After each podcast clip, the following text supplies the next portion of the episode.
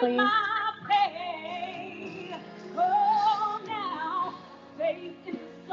Excuse me, can we stop the music, so I can begin?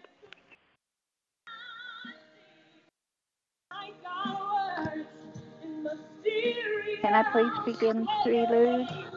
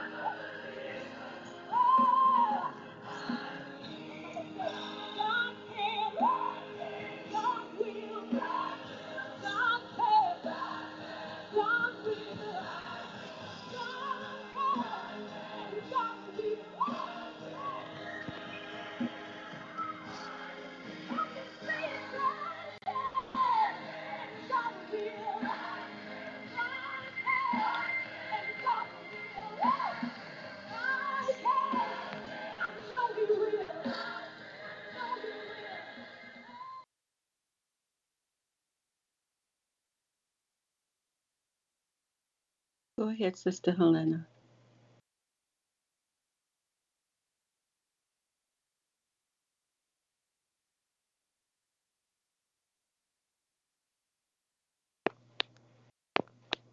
Knocked off my tummy now.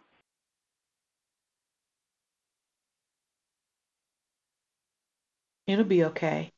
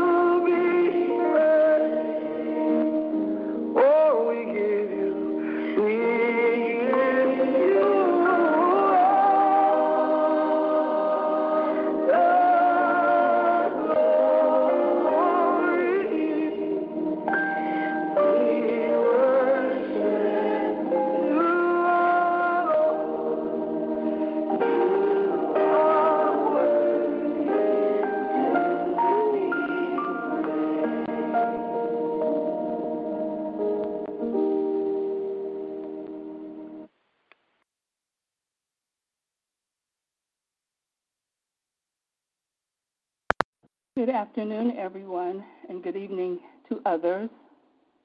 This is your call to worship for the third Saturday in December. Today is December the 19th, 2020.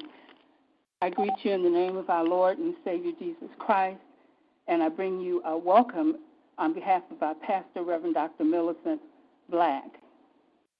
It's indeed an honor and a privilege to greet you once again today. We say, Shout for joy to the Lord, all the earth. Worship the Lord with gladness. Come before him with joyful songs and know that he is the Lord our God. Together, God is holy, he is pure, and he is righteous.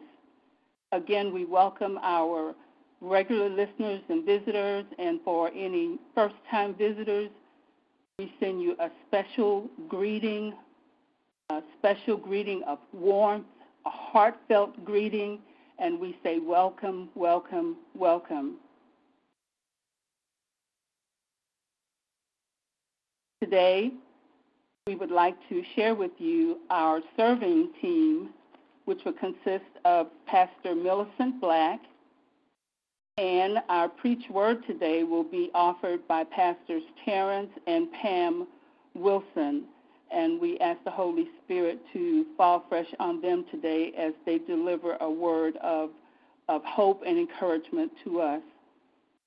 Elder Carolyn Cunningham serves as our worship leader, and she will lead us in our invocation and our invitation to giving. Brother Bob Pierce serves as our talk show manager and moderator, assisted by Sister Cheryl Miller Harvey. Sister Helena Thompson is our worship service music leader, and she prepares all of the music, beautiful music that you hear before worship and during worship. Today, Sister Loretta Marley will lead us to the throne of grace during altar prayer, and Elder Carolyn will lead us in our invitation to discipleship. I do believe we have an Advent reading today by Sister Jax Dominich, and we pray blessings over everyone that's participating during worship today. Just briefly, our announcements. We do say happy birthday to all of the December, uh, all of those who were born in December that celebrated birthdays last week and we'll celebrate this coming week. Happy birthday to you all. No. Uh, this coming Wednesday, I believe our, our Bible study is suspended this Wednesday in preparation for our um, Christmas Eve candlelight service that is being planned for December the 24th. That's at 6 p.m. Eastern Standard Time. And Sister Cheryl Miller Harvey is preparing a beautiful uh, candlelight service for us so we invite you to uh, participate. Also, we will be offering, uh, celebrating the Lord's Supper during that particular candlelight service, so please be prepared with your elements.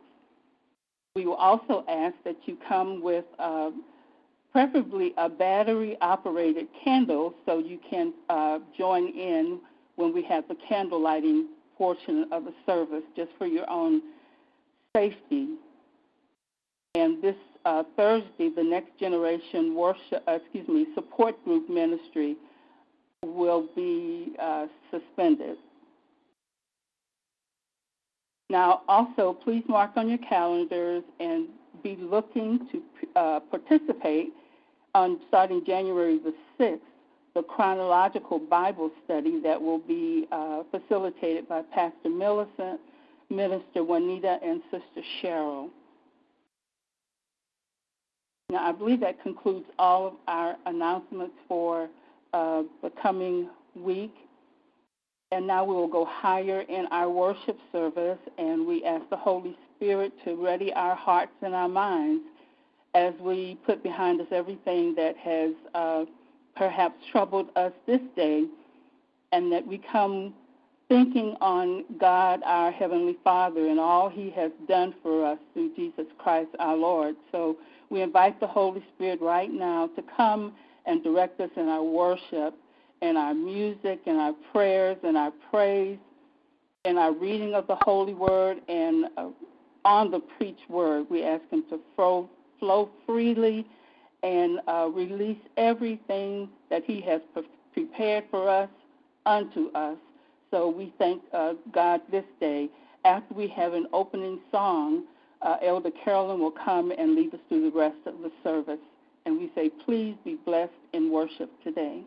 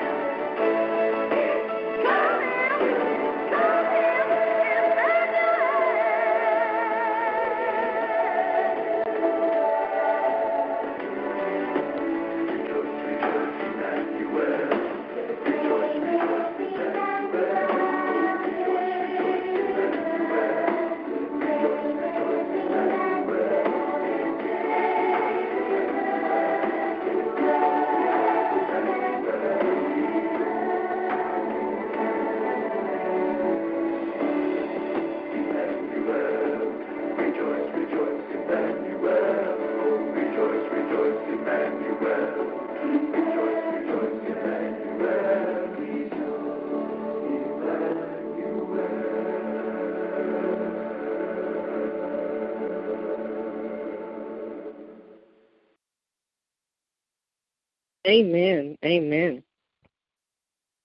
Today we honor the fourth Sunday of Advent, which focuses on love, that is, God's love for us.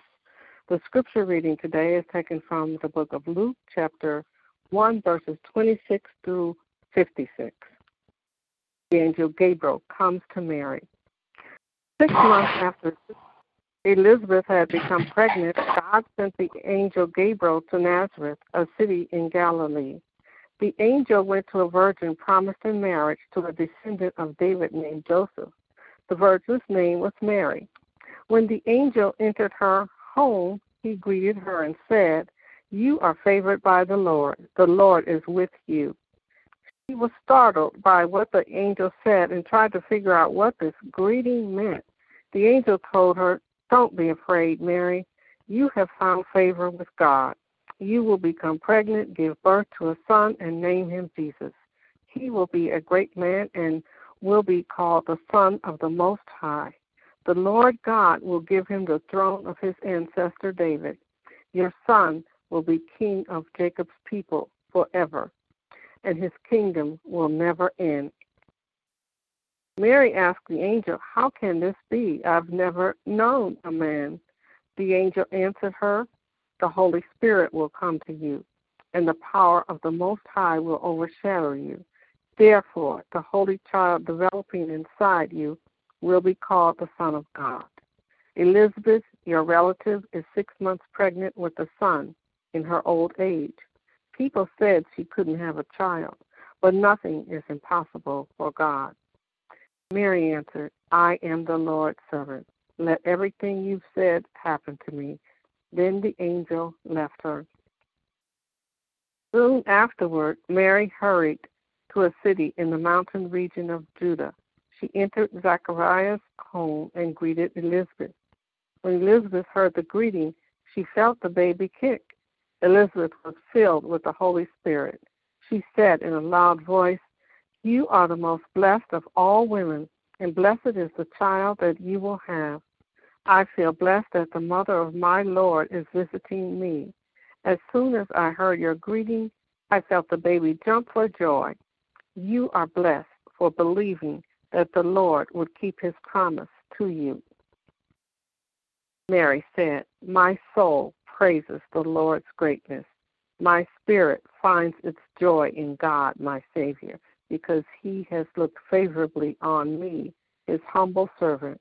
From now on, all people will call me blessed, because the Almighty has done great things to me. His name is holy. For those who fear him, his mercy lasts throughout every generation. He displayed his mighty power. He scattered those who think too highly of themselves. He pulled strong rulers from their thrones. He honored humble people. He fed people with good food. He sent rich people away with nothing. He remembered to help his servant Israel forever. This is the promise he made to our ancestors, to Abraham and his descendants. Mary stayed with Elizabeth about three months and then went back home. Let us pray. Dear Heavenly Father, Lord God, as we prepare for the birth of your Son Jesus, help us to rejoice in our new life born in him.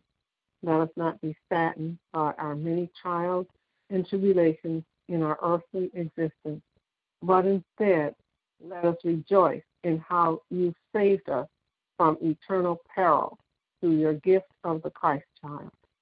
Let us receive the depth of your love, Lord, this Christmas season and every day for the rest of our lives. Amen.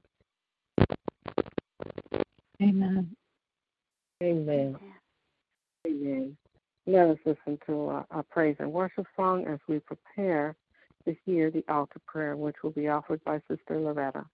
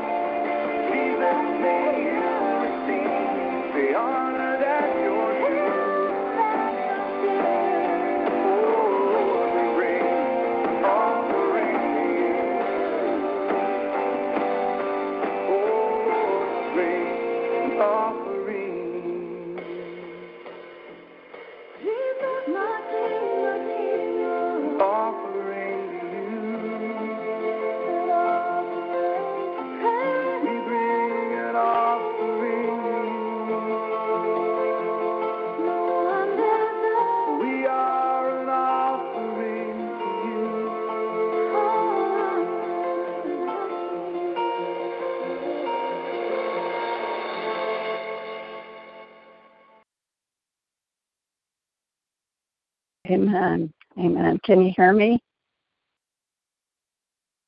Thank you. Oh, Lord. Thank you, Jesus. Thank you, Lord. I've never heard that song before, Lord. I love that song. May you receive the honor that you're due. Oh, Lord, we bring an offering to you.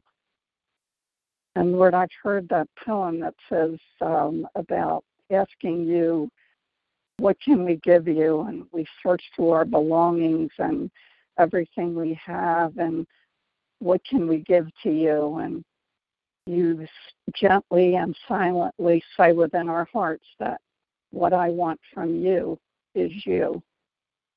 And that's the gift you want from us, Lord, as we celebrate your birth this season, this holy season. And Lord, uh, the, them singing about the skies of Bethlehem and the star appearing. And Lord, we saw that in a published article this week that the Star of Bethlehem is going to appear again for the first time in 800 years. And Lord, you said that you would give signs in the heavens. And Lord, we just take that as a sign of hope and grace and peace and joy and comfort for our world, which just seems to be in so much turmoil now and what we're going through. Lord, you are so special. We see you in everything. We, we you speak to us in different ways and like you said in your word, signs in the heavens, the, the sun and the moon and the stars are for signs in the heavens, and we thank you for that. Lord, we even see in some of the Christmas shows how there's elements of faith and prayer and God, even the cartoons from long ago when we were children, Lord, that they made sure to include uh, the Christmas story in them, Lord, and that's less and less and less as we go on today. Lord, help us with enjoying this season of celebrating your birth. Help us to look and expect joy and blessings as we read Luke 2, the Christmas story, and we decorate with whatever we have, even if it's hum- humble, Lord. We, even if we have to make something, the Star of Bethlehem, and hang it in the window, Lord, or help us to be giving and give something to someone meaningful, Lord. It's something that we make, Lord, even if we go to the thrift store or Goodwill store, Lord, let it be our determination to celebrate your birth and to share love and joy with each person and just to decorate our homes, Lord, not just because of the commercialism of Christmas, but surely because of the aspect that you were born and it's the miracle of the incarnation and Lord, you are everything to us. It's those miracles surrounding Christmas and Mary prophesying and Zechariah's prophesying and the miracle birth of John and the miracle birth of Jesus, Lord. It's so wonderful. Father, help us to just maybe write a poem or a prayer that we could pour out our hearts to you and give it to you as a gift. And if it stirs your heart and it stirs our heart, Lord, it could stir others' hearts. Father, work through us to touch hearts and to cheer souls and to bless lives. Help us to watch for you and see you and know that we are not alone. Father, help us to be determined to celebrate your birth, inclined to worship, Nothing is done accidentally, Lord. If that's one thing I have learned amongst many things, that it has to be on purpose, it has to be deliberate, it has to be intentional.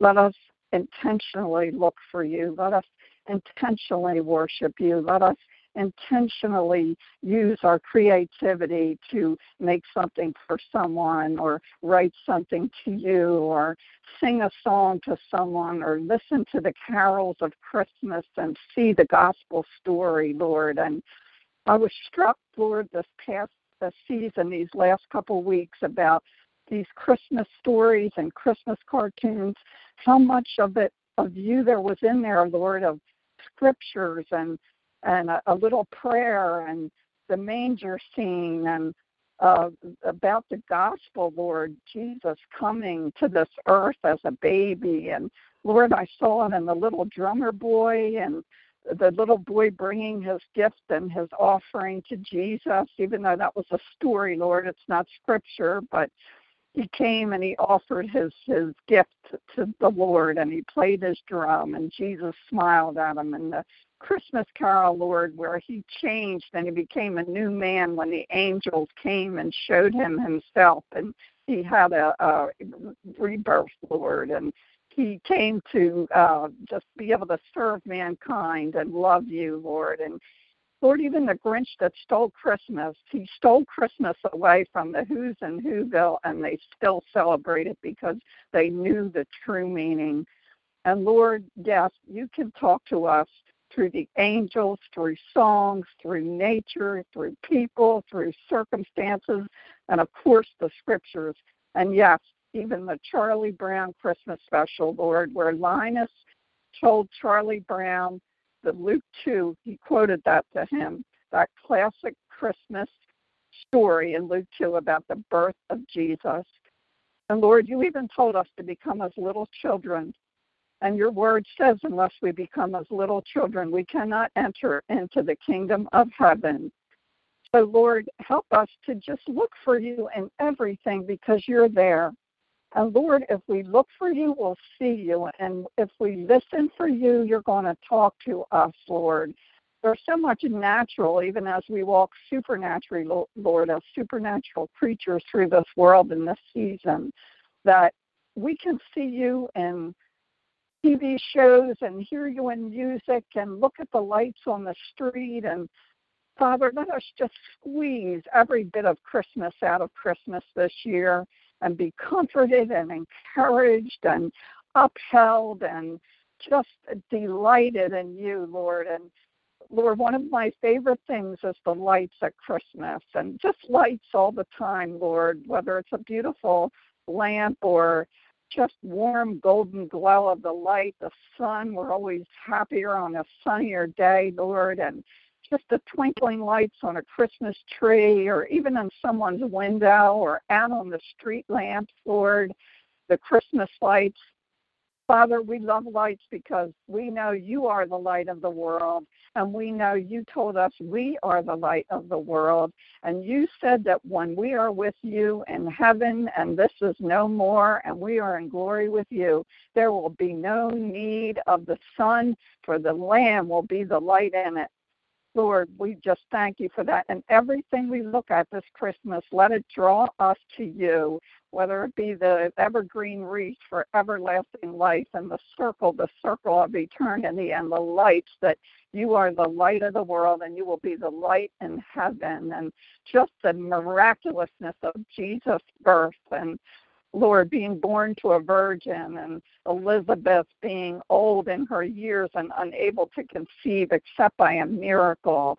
And why you came, you came because you loved us. You came because you were giving your life to die for our sins.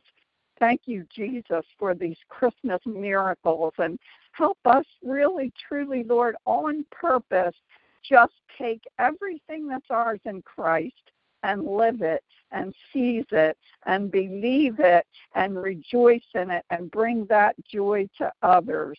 In the name of Jesus, I pray, Lord. And I pray for our sisters, Terrence and Pamela, as they bring that gospel of the light of the glorious gospel and the faith of Jesus Christ to us, and we can rejoice in that too. Lord, show forth your glory and your majesty, and just let us warm us with your glow of your presence and your light and the weight of that glory manifested in our lives.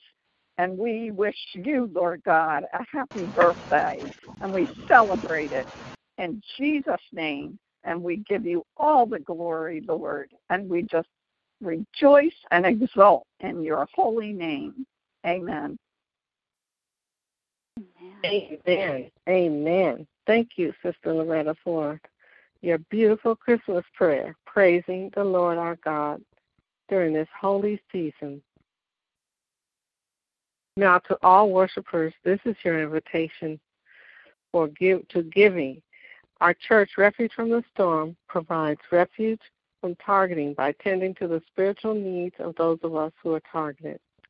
We are similar to other organizations in the TI community in that we have financial needs to meet our goals. Please help us to continue ministering to all who are targeted. So, for those worshipers who are able, we'd like you to consider making a financial contribution. You can do it in any way you'd like and in any amount. We welcome one time donations as well as weekly, monthly, quarterly, or annual contributions. To make a contribution, you can go to our website, refugefromstormchurch.org, or you can contact Pastor Milton by email at embrace321 gmail.com or contact Sister Gloria, our administrative assistant at refugefromstorm at AOL.com. Thank you so much. Now let us listen to a praise and worship song as we prepare to hear the Advent reading for this day by uh, Sister Jax, I believe. Okay, thank When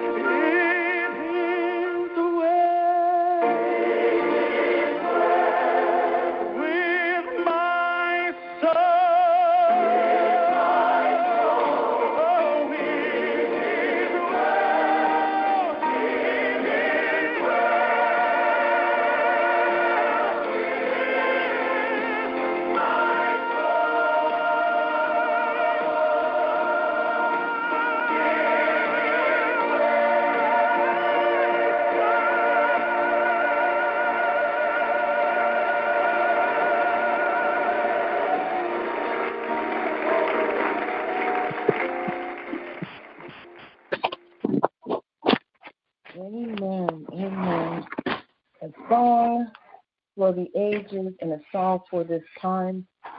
It is well with our soul.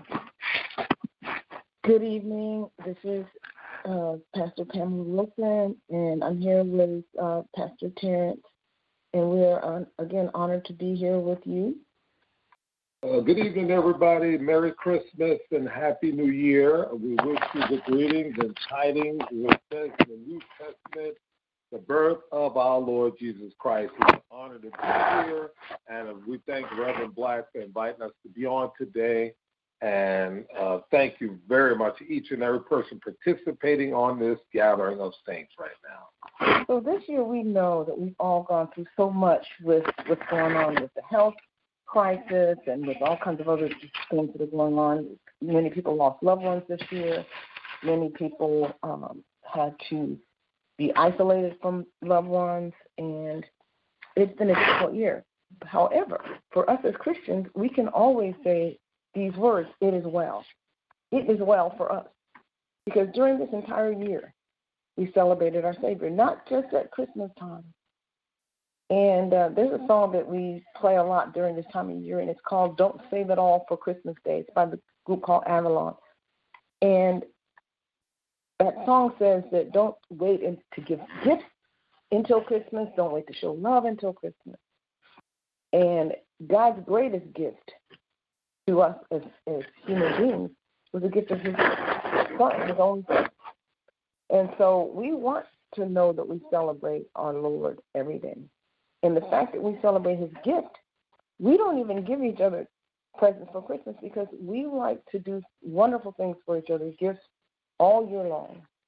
We do give them to some of the little people in our family, the smallest ones, like nephews and nieces and things. But for each other, we bless each other so much during the year that this time of year we reflect on the Lord, but we also reflect on Him every day. So we don't we very seldom participate in very much of the commercial part of it, although we. Is everything okay on, on the uh, audio? Hi. Is it okay? It's okay now, but there was a lot of interference. I don't know where it was coming from. Okay, so. Okay, the interference is start starts uh is starting again. When yeah, it just started up, up again. Uh, okay, is so your what, phone you, what you, music? it's not it's, it's not. What do you suggest?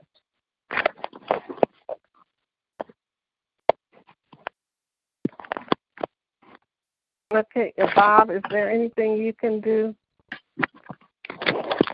Um, we could ask everyone to mute their lines if they're not speaking, um, please. Okay, thank you. Okay, is that? Are we good? Yes, it's, it's for now. Okay. It sounds good. Okay, so what I'm saying is, well, I'm- Okay, so let me go we want to make sure that we're um, Okay. disabling every All right. interference. All right. Let's let's stop and pray for a second because we know we had a problem the last time um, we had service. So we're gonna take authority over that spirit and the supernatural. That we know that Satan has come to kill, steal, and destroy. But Jesus said, "I come that you may have life and more abundantly." We just we ask you, Holy Spirit, to dismantle, rebuke, and push back the enemy from trying to invade or come against the word of God. You said the Bible said one is in a thousand, so it's in ten thousand. As many people on here, that is the time to be set to flight. And we serve notice on you today that you better hope you get up tomorrow morning if you interfere with the word of God coming forth, praising him and glorifying him. And I'm serving notice to you right now because it may cost you much more than you think. In Jesus' name, amen. Amen. Amen. Thank you. So what we were saying was this year has been an unusual year. It, we've lost family members. Many other people have. Voice, we've lost family members. People have been isolated from each other. Some people that we know, the older people, have been literally locked in as prisoners because the health crisis. And the reason why we chose that song, It Is Well, is because no matter what goes on for us as believers, we can always say it is well because we're always focusing on our Lord and Savior the Jesus, the Christ, the Christ. He is the Savior. He is the Christ. Christ means He is the one and only anointed one, gift of God, and He is God's greatest gift. So as we're thinking about gifts, I was saying that we, Terrence and I, don't give each other a Christmas gift per se. We used to go on, travel and things like that. Of course, we're not doing that this year, but we give each other gifts all year, and that's the same way we should give our Lord our time, our attention, our focus. We do put up uh, Christmas lights like we have in our house. We put inside and out lights, and in the season, but we we do things in our home to honor Lord every day. Uh, John 3.16 says, not only tells us the very first Christmas present ever, but it says, God, you know, everybody should know that verse. That is a very popular verse, John 3.16, that God so loved the world that he gave his only begotten Son, that whosoever believe in him should not perish but have everlasting life. That should be the one of the, like uh, Psalms 23, the Lord is my shepherd.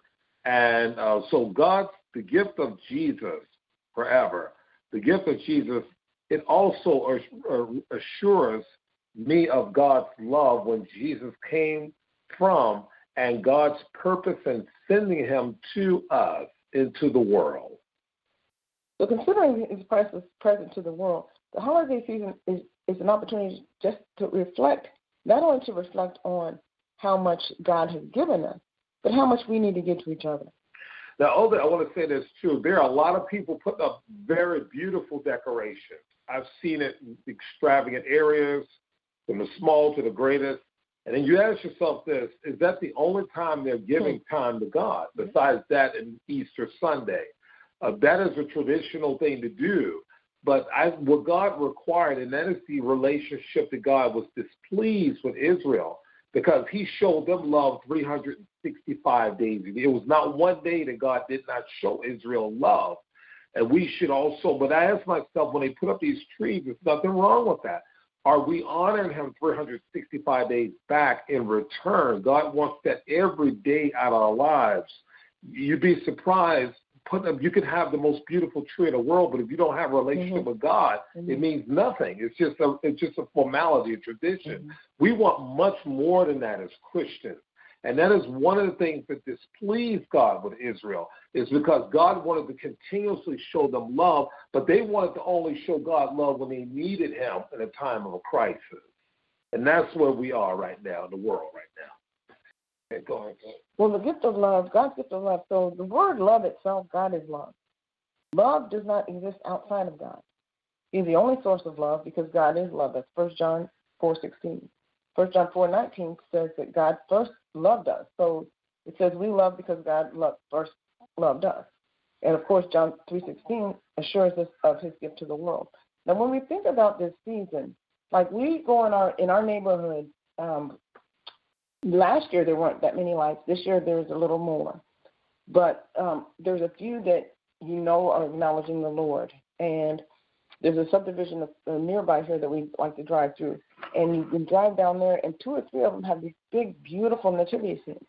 And so I always love when I see those because I'm thinking the people that live in that house, they get it. They get what this is all about. They understand that this is about our Lord, and He gives us the, the gift of love, the gift of life.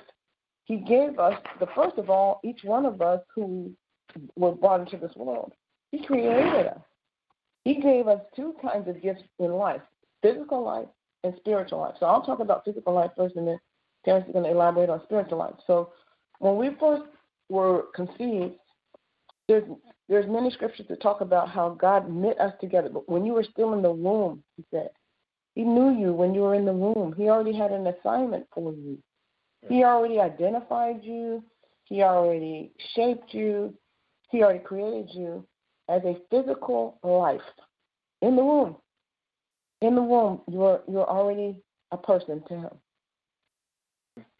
And okay, and it says right here, God's gift of life came with eternal benefits and promises. That's First John two, uh, uh, First John two twenty five, and this is what we this is what He promised us eternal life. That is in Christ Jesus. His glorious Christmas gift to the world has been eternal benefits to all all who receive Jesus, written in First John 5:11. Jesus has given us eternal life, and this life in which is in His Son Christ Jesus.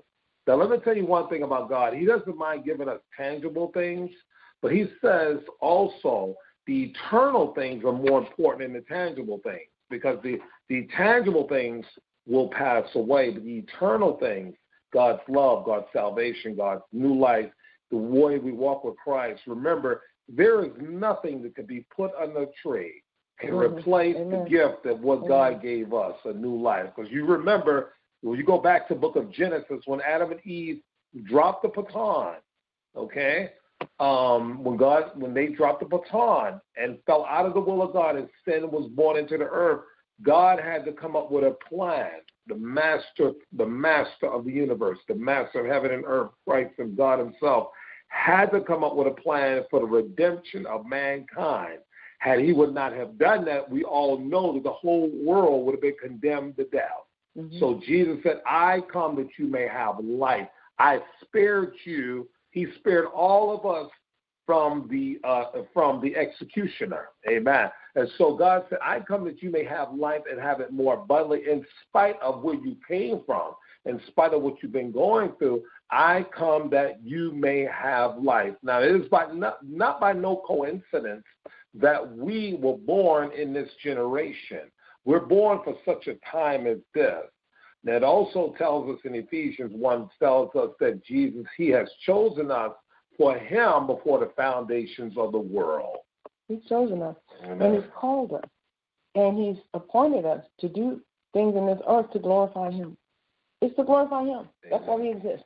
And you know, we look at some of the. Uh, I, I like when um, Sister um, the sister that was praying and, and talking about all the different wonderful Christmas shows.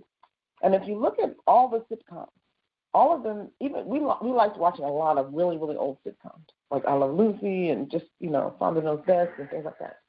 Well, when you look at old sitcoms, even all the way up into maybe the 70s and 80s, people were not afraid or ashamed to sing a, a, a Christ-based Christmas carol. I mean, they sang Silent Night, which is about Jesus. They sang Oh Holy Night, which is about Jesus. They sang Hark the Herald Angels Sing, which is about Jesus. On older sitcoms. But watch what you see on newer sitcoms. You do not see Jesus being sung. You might hear um, uh, Sleigh Bells Ring. Oh, you listen. I forgot the name of that song. You might hear the secular Christian uh, Christmas songs or holiday songs, I guess you want to call them. You don't hear the Christmas songs, Christ songs. And then when you look at even right now when I hear see old sitcoms, we always laugh and say they wouldn't say that these days. Like there was some old sitcom, and the young man on the show was saying how he received Jesus as his savior during the during the church service. This is like a secular sitcom. He went to church. He was kind of a goofy type of kid, and he said, "You know what? I received the Lord in my heart while y'all were singing this morning." I thought, wow, it had to be in the 70s or 80s because they wouldn't say that these days. This is where we have come right now. We have come to a point where nativity scenes are being taken down from different uh, town squares that have been there for decades and decades. You know, the cross, even when I was, I grew up in a secular environment. I went to a military, uh, lived on a military base for part of the time. And then we came back, but we went to public school. We didn't go to Christian school or anything. We went to a public school. And in a public school, we learned how to sing Silent Night, the drummer boy. We sang all those songs in the school, in a public school. We sang that they would have the little words up on the board so that you would know how to sing everything. That's where we learned those things. I mean, not that- we didn't learn them in church too, because we we did go to church. But what my point I'm making is, Christ was very welcome in public schools way back when. The Christian, the Christmas uh, carols, candy canes. You can't give out candy canes anymore because candy canes. I didn't know. I thought they were just candy. They're representative of Christ. So if somebody brings a candy cane to school to give out for a gift or a teacher brings one or something, it's not allowed. So we have to continue to know where we are, celebrate our Savior, but not stop at the end of December and then just put away all our little Christmas trees and and, and of course we're we're not going to do that. But we need to continue to to be represent Christ. Okay, so the three gifts, some of the gifts, these are some of the gifts that we got under the tree. So unwrap one of the first gifts. And Titus 2, 3, 4, and 5 describes the kindness, the love of God our Savior appearing for washing away of sin, as First John 4.10 states, He loved us and sent us His Son as He atoning sacrifice for our sins.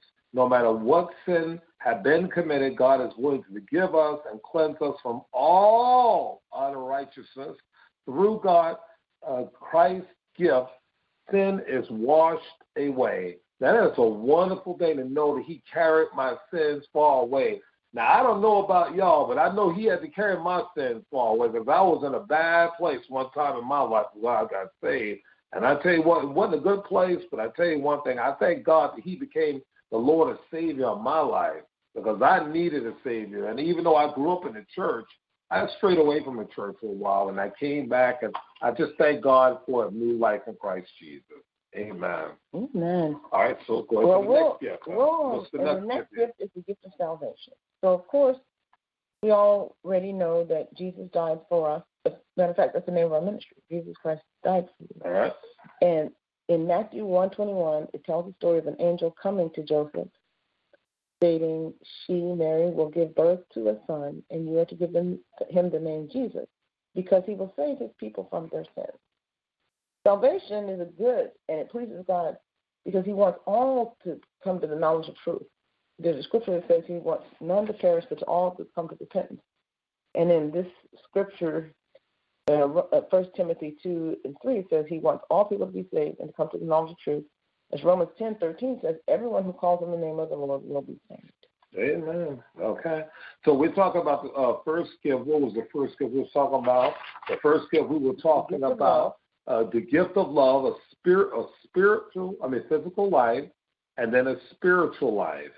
The second one was the gift of purity, and the third one was the gift of salvation. Now let's go to the fourth one right now. Okay. The gift of living in love, living in a loving way. God's gift enables us to love one another. First Thessalonians 4 9 states, through God's example of loving us, we are taught how to love each other. God urges us in His Word to be devoted to one another in love, and that's in Romans 12 and 10.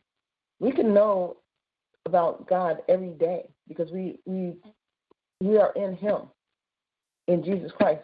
He is in us, and we are in Him, and we live in love. In First John 4 16 says that that we can know that God is in us because He has manifested Himself to us, and every one of us on this line that is born again you know when you were born again. We weren't always saved. And I and I can always tell when somebody I want to, how to pray for folks because if they say, "Well, I've always been a Christian, I didn't come to, a, I didn't have to be." I heard somebody even say this: to me, "I didn't have to be born again because I got it right the first time." And I thought, "Wow, really?" Then Jesus told a lie then because he came because we didn't get it right. None of us, not one, got it right. God came here for us. He gave his son for us. In the Christmas season, when you think about how humbly he came into this world, he was a little baby shivering in, and I guess it was a night like this, right? You think Well, it was a very cold night. It was around one of the coldest time of year because when it's very cold, you look up in the sky. If it's not cloudy, you can see the stars Right. sparkling. So the, they knew it was that time of year. That's why they settled on uh, Christmas Day, the 25th, which I don't. We don't know exactly if that's exactly the day. It was the day that the church settled on that day to celebrate Christmas. hmm But we knew the season was cold. But that really doesn't. Really, that's not the significance of Christ. The birthday is the life that He gave us after He was born. Mhm. And you, you see what I'm saying? The birthday is good, but Jesus said, "Follow me, and I'll make you fishers of men." And then He wants us to be that breathing life. You know, it's just like the first time. Stop and think about this. The day that you came out, when you were born that day, mm-hmm. you came out attached. We all came out attached to the umbilical cord, and when we came out, we breathed that first breath of life in a physical world. You see what I'm saying? And great God was loving us and looking down and smiling and putting us in the race that Paul describes, mm-hmm. the race that we will run. He said we should run this life. And when he put us in this life, and he said life in the womb, he also produced future teachers, preachers, prophets, ministers, soul winners, people to praise, exalters, intercessory, prayer warriors. And life starts in the womb. I don't care what the people say in Washington, life starts in the womb with kids. All those kids have a purpose that God has mandated on their mm-hmm. life. And I'm sorry to say that I don't always agree with the politics because the problem is it was once upon a time the church and the state was one. Now that we got so political correct now that it's become subdivided. And sometimes I have a hard time with saying God bless America, but we can't be like Israel, say God bless us, but we've taken him out of the schools and everything else. You can't have it both ways. He's he's going to you know like like like Elijah said, you either going to follow the God of Israel or you're going to follow the God of Baal. Mm-hmm. And that's and that's what he told them when it came to the confusion, because there was so much fake news being put out there by the false prophets of Baal. They were confusing the people, and they were in confusion. But he said, if you if you follow God, then let God be God. Do mm-hmm. not sway between two opinions. Mm-hmm. But he said, if God be for us, who can be against us? Let me tell you something. The greatest thing God did in your in our lives is that he gave he gave us Christ when Jesus came into the world. He didn't. He was. I don't think he was the first one shouting Hallelujah. I'm going to be crucified 33 years later. Now we know that Jesus only lived 33 years. You have to go back in the old Hebrew Bible, and it gives you more detail about his life, like John wrote. Okay, but it does tell us the significance and the importance of Jesus his life, it was to do the will of God. He never came here to get comfortable, to live this happy, everlasting life that they show on TV. He didn't come here to get rich. He didn't come here to be famous. He came here to do the will of his Father. Mm-hmm. And then when they came to Jesus, they said, Your brothers and your mother are waiting for you, Jesus. He mm-hmm. said, Who is my brother or my mother? He said, The one that do the will of my Father. That is my brother. That is my brother. Not he said, I know I got blood relatives, but sometimes they get on your nerves. But he said, if I could find some folks who hunger and thirst after me, the Bible said, Blessed is he that hunger and thirst after righteousness, for they shall be filled. And you know, we should be hungry after all the good things that God has done in our lives. We, of course, we've had some ups and downs. Now, Jesus told us this even though he put us in the race that Paul described, he said, In this world, you're going to have trials and tribulations. But he said, Behold, you are going to be an overcomer of everything because look at me. When I got off the cross and I came back and I revealed myself in the book of John, I showed myself to four or five hundred people that I overcame every evil work that was thrown against me. Mm. And the Bible said they saw him make the ascension into heaven and it was they were amazed. How could somebody be beaten all night long, come back three days later with all power and glory? God raised them up. Mm-hmm. But I want you to remember the word Advent. Let's add that with this too. Advent is recall reflecting, reflecting on the life that God has started through us. Mm-hmm.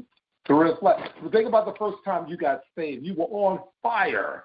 And God wants us to rekindle that fire or add to the fire, put another log into the fire right now. Be like Jeremiah, fire shut up in my bones. The Bible say, cry out loud because the days are evil. We're in evil times right now. You see, all this stuff with with this unrest, this is nothing that just happened. This was already foretold it was going to happen.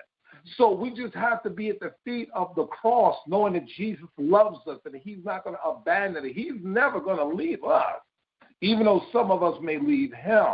But I'm telling you, Jesus loved you with an agape, agape love that is unconditional. But he does call us to live a life of holiness mm-hmm. in Jesus' name. And when we think about the Advent season too, you can't help but think back and when his earthly vessel mother, Mary, the vessel that he was brought through, how when she first found out she was a child, mm-hmm. how she must have felt and how she must have felt that she was going to be ostracized. She could have been stoned. She could have been sent out of the village, and you know, she just had to have faith, and she had to say, "Be it unto me." But here's the here's the funny thing when you think about uh, somebody in that same situation today, that they might think of their own well-being more than an unborn child, and say, "Well, this is not a child yet because I got to go to college soon, or I've got a scholarship to MIT or something like that." And so, if they, if Mary had taken the contemporary view of Mm-hmm. what it means to have an unplanned uh, conception, which certainly was unplanned for her, she would have completely. We would have all just been doomed.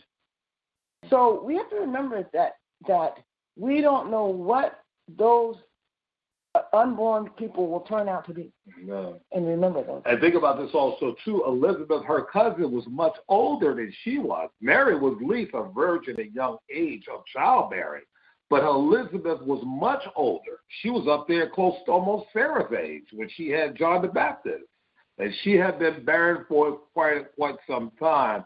But I thank God that both of them said, "Be it unto me Amen. according to Thy thy will. will. It is no longer I live, but it's Christ in us, the hope of glory.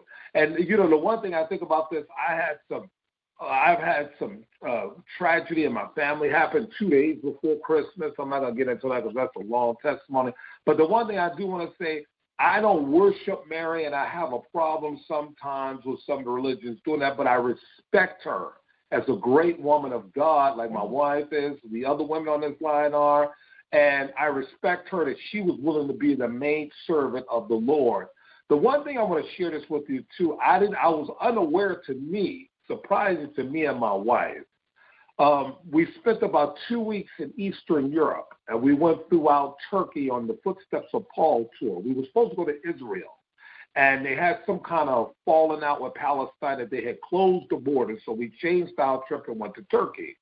When we got when we got to one of the towns over there, the bus the guy told us that we to. He had a surprise. I said, "Well, sir, what is it? I'd like to know what it is." He took us to the house where Mary lived at after Jesus, the house that Mary, the mother of Jesus, lived. And you notice that after Jesus was crucified, we said, John, behold your mother. He said, Mary, behold your son. After he said that, the Bible don't mention Mary no more because she was taken by the disciples, somebody told us in Turkey, she was taken out of Jerusalem to Turkey to, keep her because it was very dangerous for the Christians at that time. Mm-hmm. So they they figured so Herod so now they were going to kill Jesus and his whole family, but they were able to get them out of the city, and so they took Mary to Turkey, and there's a house there. We went in the house; it was like the mm-hmm. size of a garage, and it's owned today, and it's owned the ownership of the Roman Catholic Church. Now, I was surprised. I did not have no idea this was on the tour. But we walked in the same house. I was like, Lord, if we was come to visit your mother, why do you have some tea or why do you have some snacks or some kind of hors d'oeuvres? We could have sat down and ate a little while, rest a little like the old folks said. But it was unbelievable. The house was over three. It was over two thousand years old, and it was a house was the size of a two two car garage.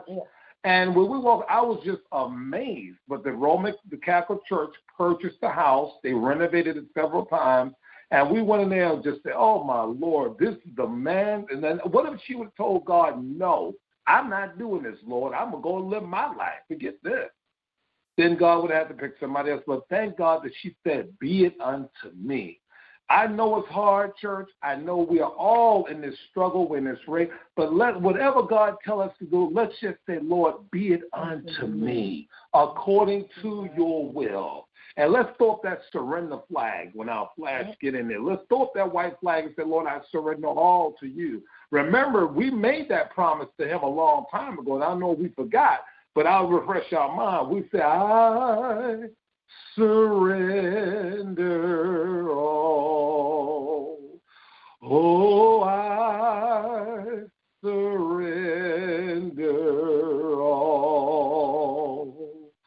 All to Jesus, blessed Savior, I surrender all. God bless you. Y'all have a blessed, wonderful Christmas. Let's give our Savior some more praise and some more glory and some new testimonies. May the Lord be with you and the Lord keep you. And that's all I have to say today. Thank you again for fellowshipping and, and mm. including us in this wonderful fellowship. Amen. And we know that we're gonna, all of us are gonna have our Lord Amen. on our minds, Amen. and we're gonna we're gonna proclaim His name. Oh, can you to one thing about proclaiming?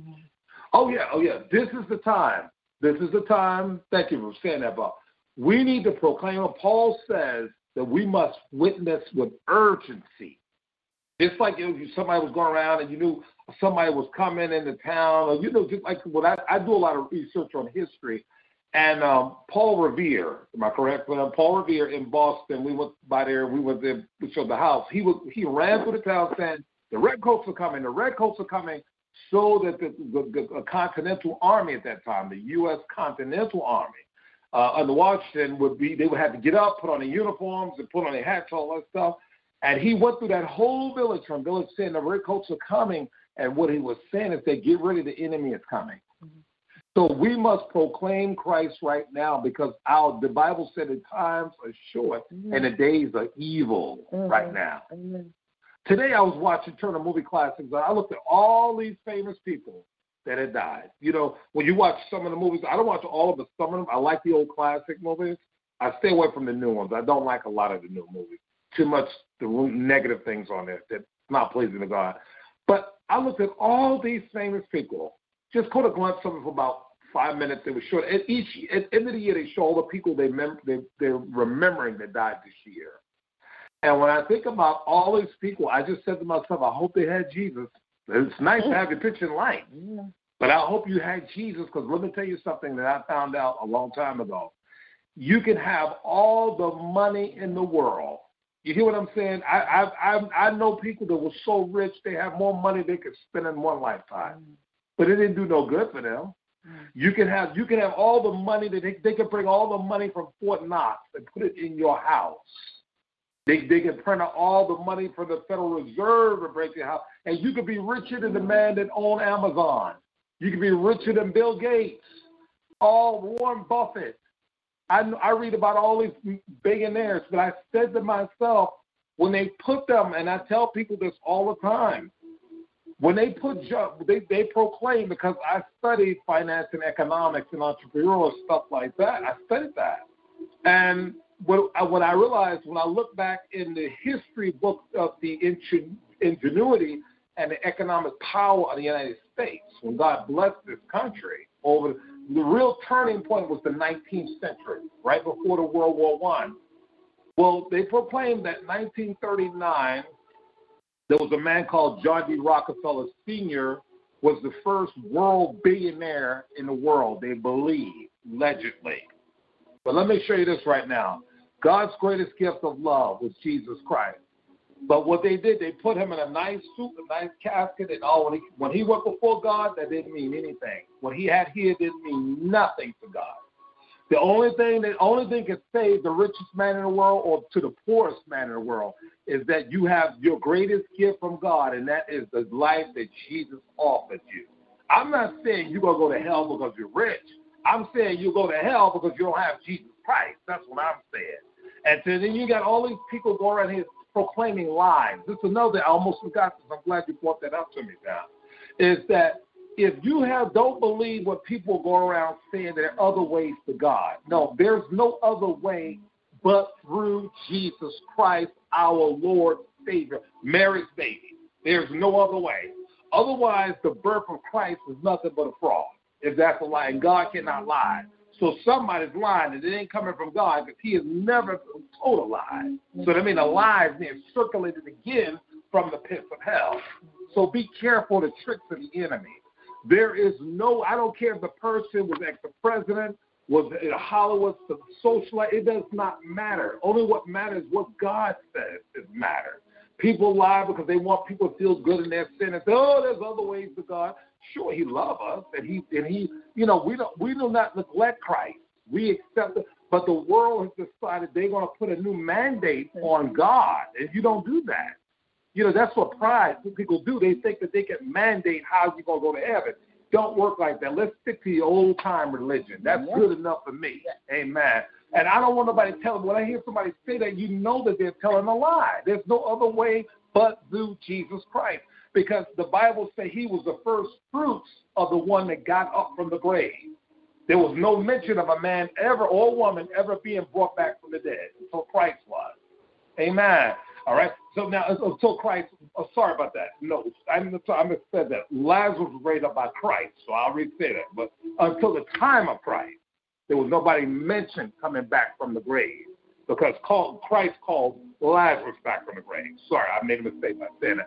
But I'm just telling you the only way to God is from that disconnection that started with Adam, and Eve, in the Garden of Eden is through Christ Jesus.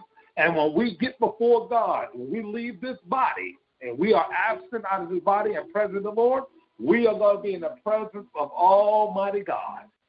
And here's about here's about these these foolish, silly people and these atheists. And then when they, they go, they want. I don't believe the Bible says they're corrupt. Just even thinking that way, they're corrupt. I, I I don't know about them. I need him in my life. I need him because without him, I, my my soul will drift. But I need him because he restored my soul.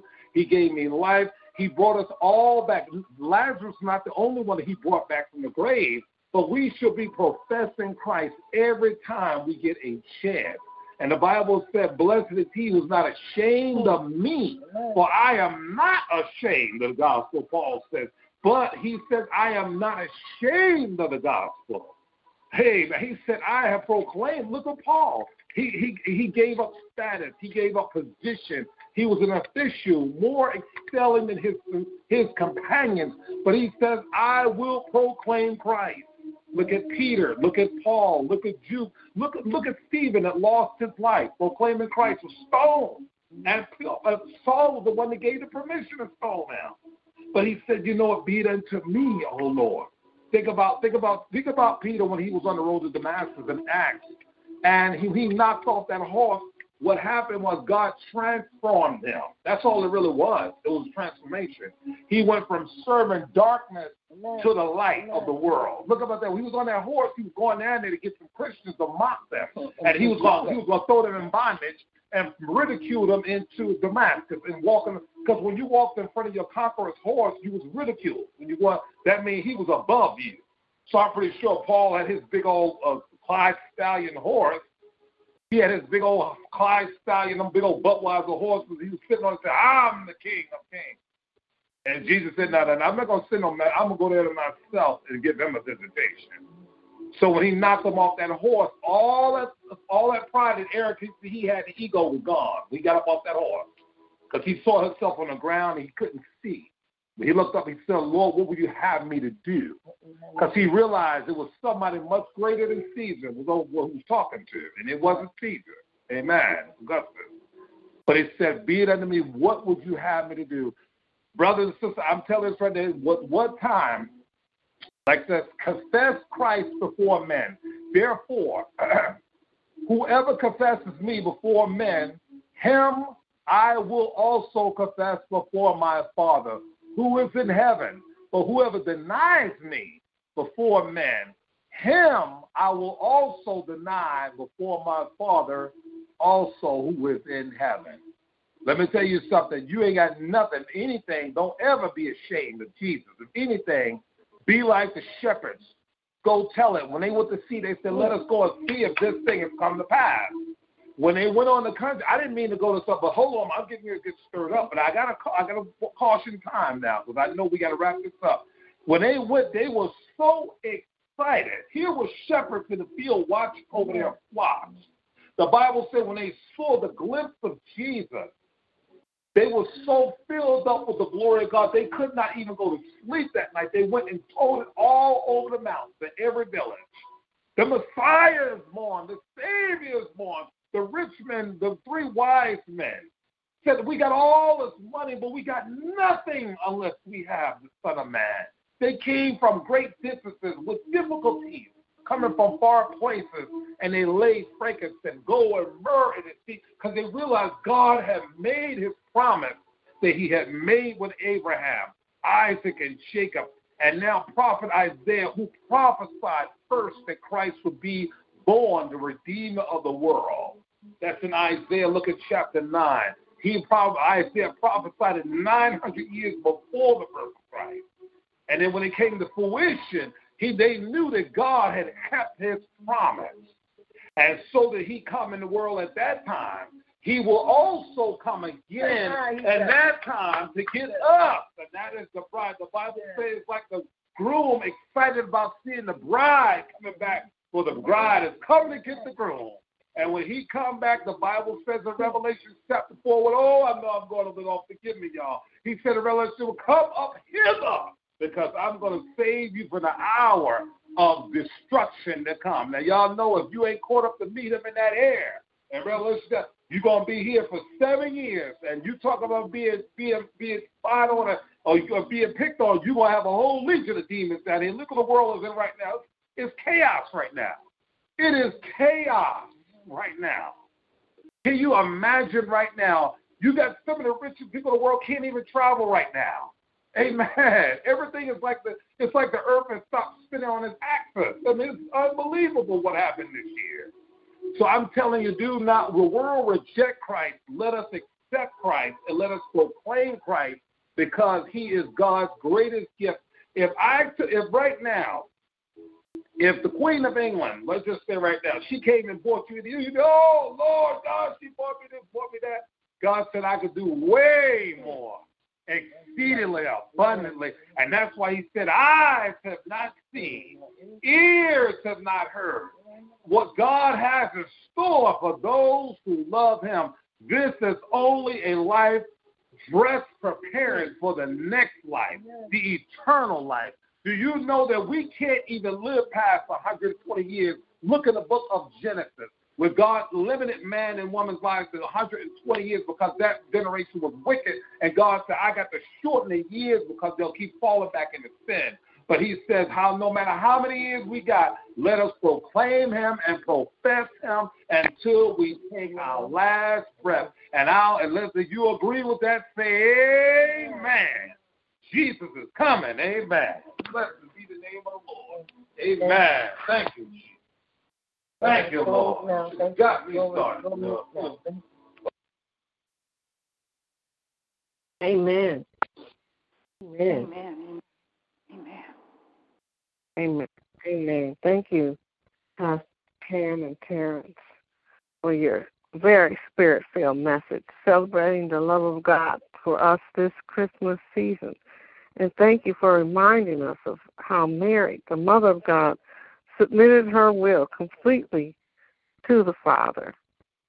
And thank you for that story about visiting Mary's house. Prayerfully, those of us who want to visit it will get the opportunity one day to do so. Praise God. Let us listen to a praise and worship song celebrating that beautiful message. It will be followed by the Advent reading, which will be offered today by Sister Jack.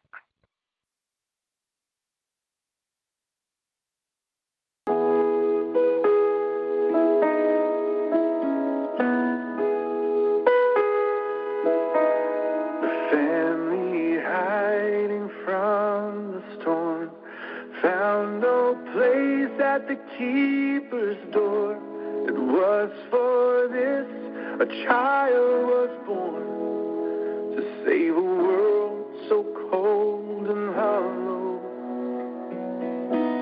The sleeping town they did not know that lying in a manger low, a Savior King who had no our sorrows. Is there room in your heart? Is there room in your heart? Is there room in your heart for God to write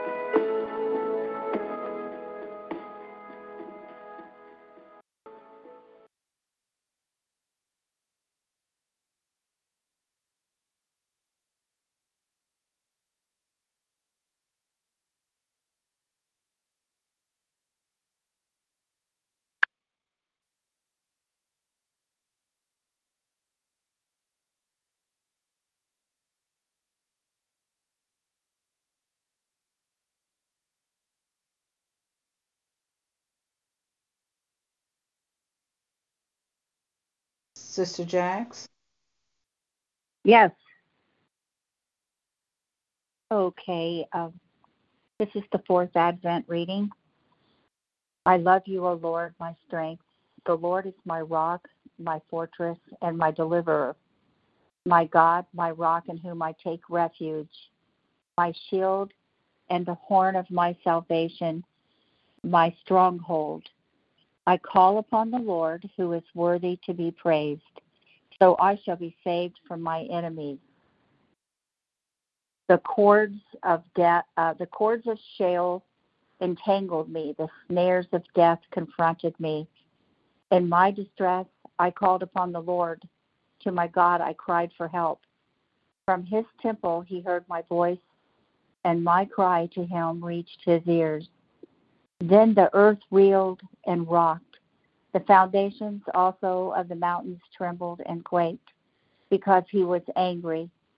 Smoke went up from his nostrils and devouring fire from his mouth. Glowing coals flamed forth from him. He bowed the heavens and came down. Thick darkness was under his feet. He rode on a cherub and flew. He came swiftly upon the wings of the wind.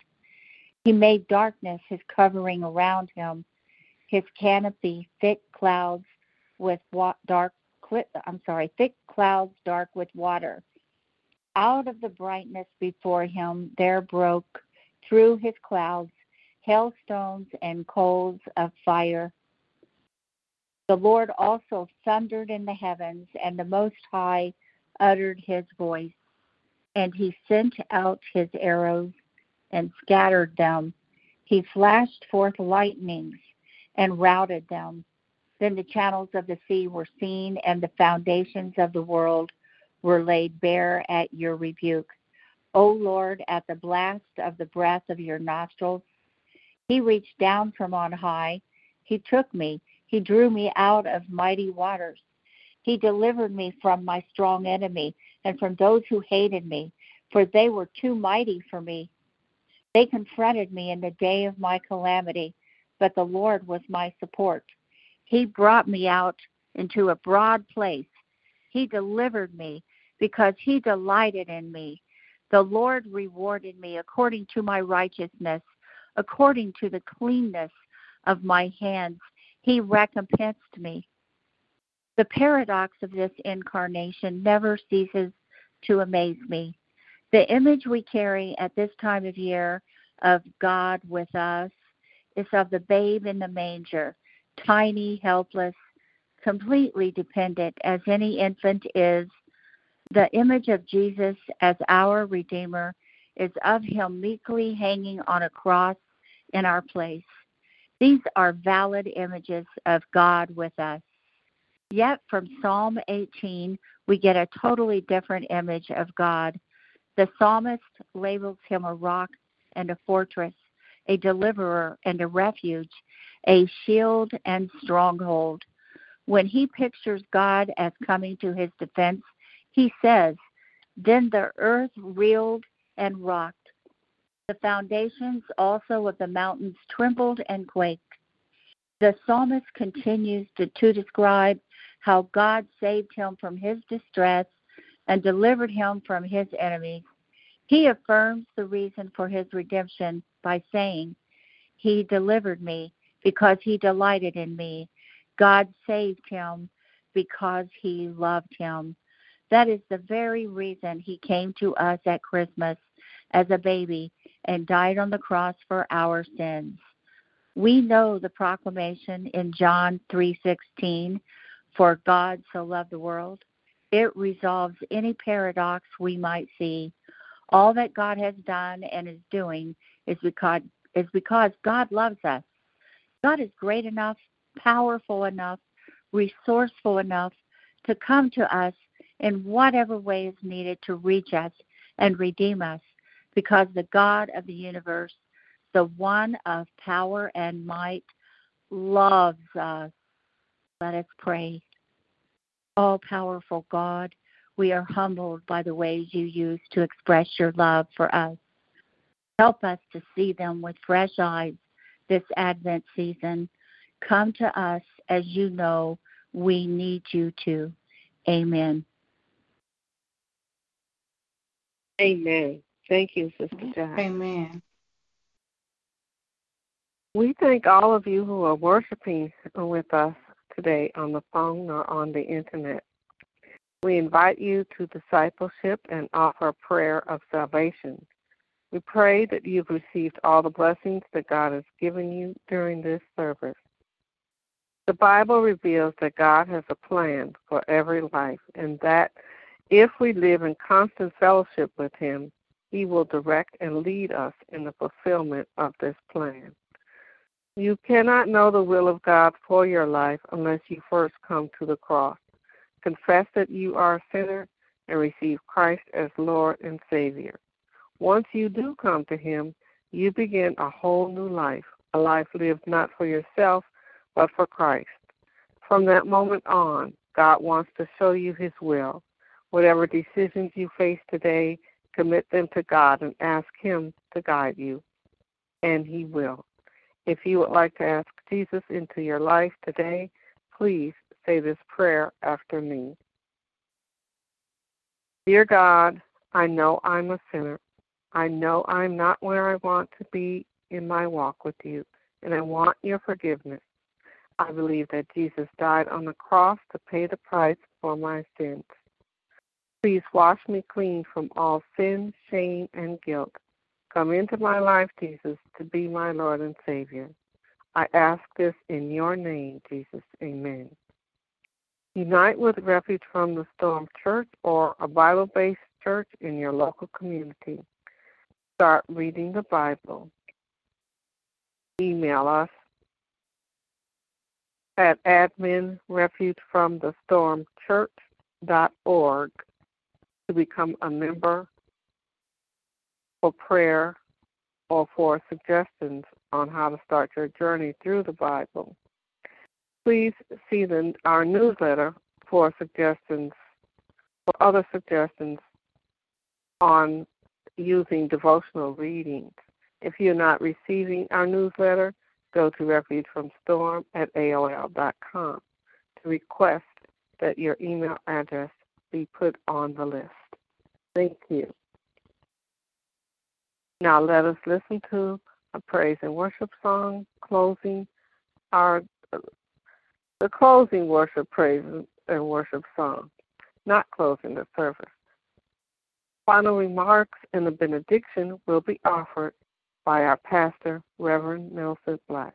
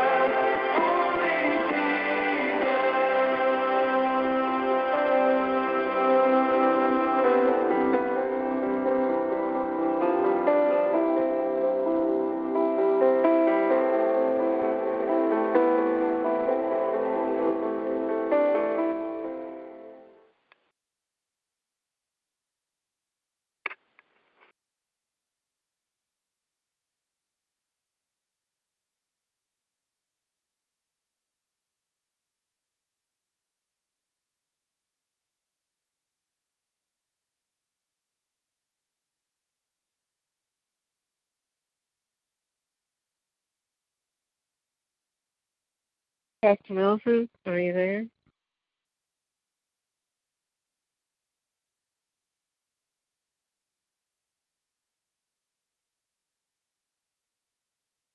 Pastor Milson?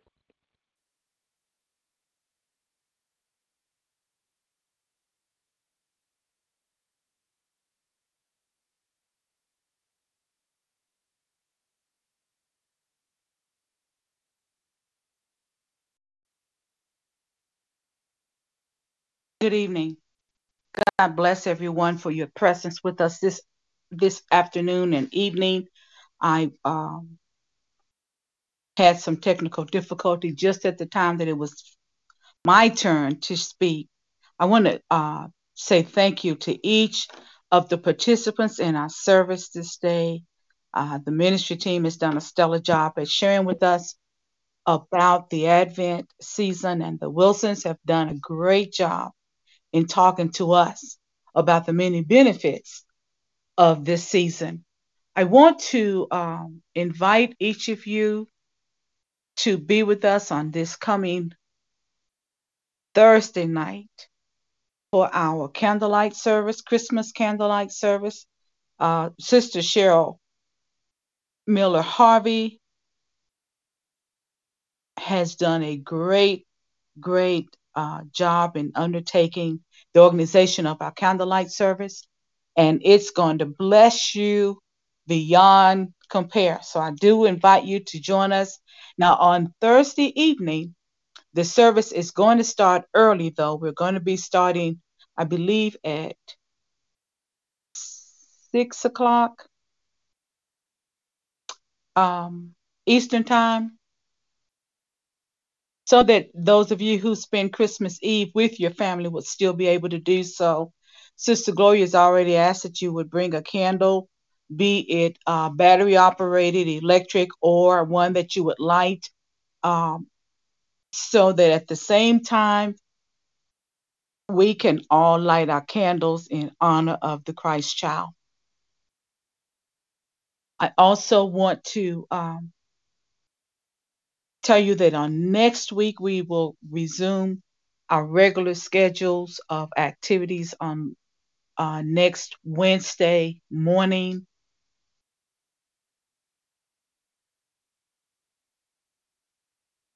So let me let me let me back up. On Wednesday morning, Wednesday, Thursday morning, um, we will be having prayer on Wednesday morning and on Friday morning. Wednesday and Thursday morning, but not on Friday morning. Um, at our usual time of 7 p.m. Eastern Time. And then we will be back on next Saturday for our regular East of uh, Easter. I'm gonna how many months have I fast forwarded on our regular Saturday service next Saturday. I pray that for those of you who do not join us for our um, Christmas Eve candle lighting service, that your Christmas will be one that will be beyond compare for the ones that you have had previously. I do understand that because of the positions that we are forced into, that it's difficult to enjoy our families, it's difficult to enjoy the season. But I just want to encourage you to keep your mind on Jesus. Play gospel music, Christmas music in your home. You know, the enemy doesn't like Christmas. You know why he doesn't like Christmas? Because that was the beginning of the end of his hold on humanity. Right now, they think they have it again, but I can assure you that God will not be mocked. So during this Christmas season, I just encourage each of you and it is my sincere prayer that you will be able to experience the joy of Christmas once again, that hope will arise again in your heart, that we can be free even from satellite surveillance and privacy invasion and all of the other uh, weapons of the warfare of the adversary and know the love of God that truly, truly, truly surpasses knowledge. After the service uh, has been dismissed, we will have our prayer time. So, those of you who desire prayer, feel free to stay on the call. We'll be happy to pray with you. And if anyone did pray the prayer to ask Jesus into your heart so that you might become a member of the family of God, please stay on the call so that we can pray with you further about the decision that you've made. Also, want to remind those of you who have not yet made a commitment to refuge from the Storm Church, we have a way by which you can become an associate member. Even if you have a local membership, uh, by being a member of Refuge from the Storm Church, you can participate in the ministry team activities and in our weekly services. So we do want your participation. We want you to join us in carrying out the tasks that are necessary for Refuge from the Storm Church to give honor and glory to our Most High God.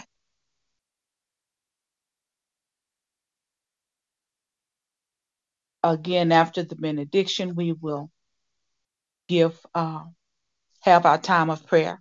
Let us pray. Father, in the name of Jesus, we thank you for this day, Lord. We thank you for each person that is present this afternoon. We thank you, oh God, so very much for lending us Pastor, Pastor Terrence and, and uh, Pastor Pamela.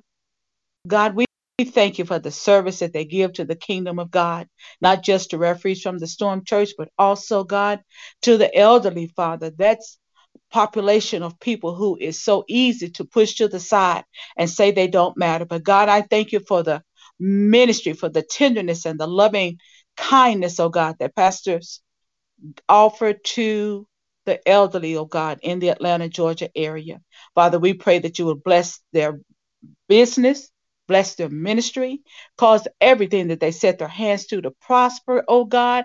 I pray, Lord, that you will give them renown throughout the the city of Atlanta and around the world, oh God, as servants of you, the Most High, oh God, in a stellar way. We thank you, God, in the name of Jesus, for all of the ways, oh God, that you have provided for us throughout this year, Lord. Here we are down to almost the end of another year, God, and you have kept us. You have held us, oh God. You have healed us. You have delivered us, Father God. And for all of those many blessings, we say thank you. God, you have provided food and water and clothing and shelter. And we give you thanks even for that. And more than anything, God, you provided a way by which we could come together and worship you.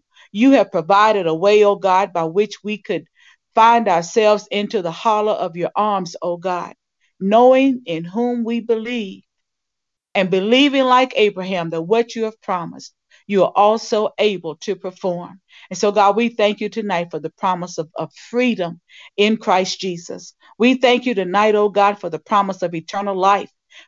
To those who dedicate their lives to Jesus and invite him into their hearts. And we thank you, oh God, for the promise that you would be with us always, even until the end of the age. In Jesus' name I pray. Amen.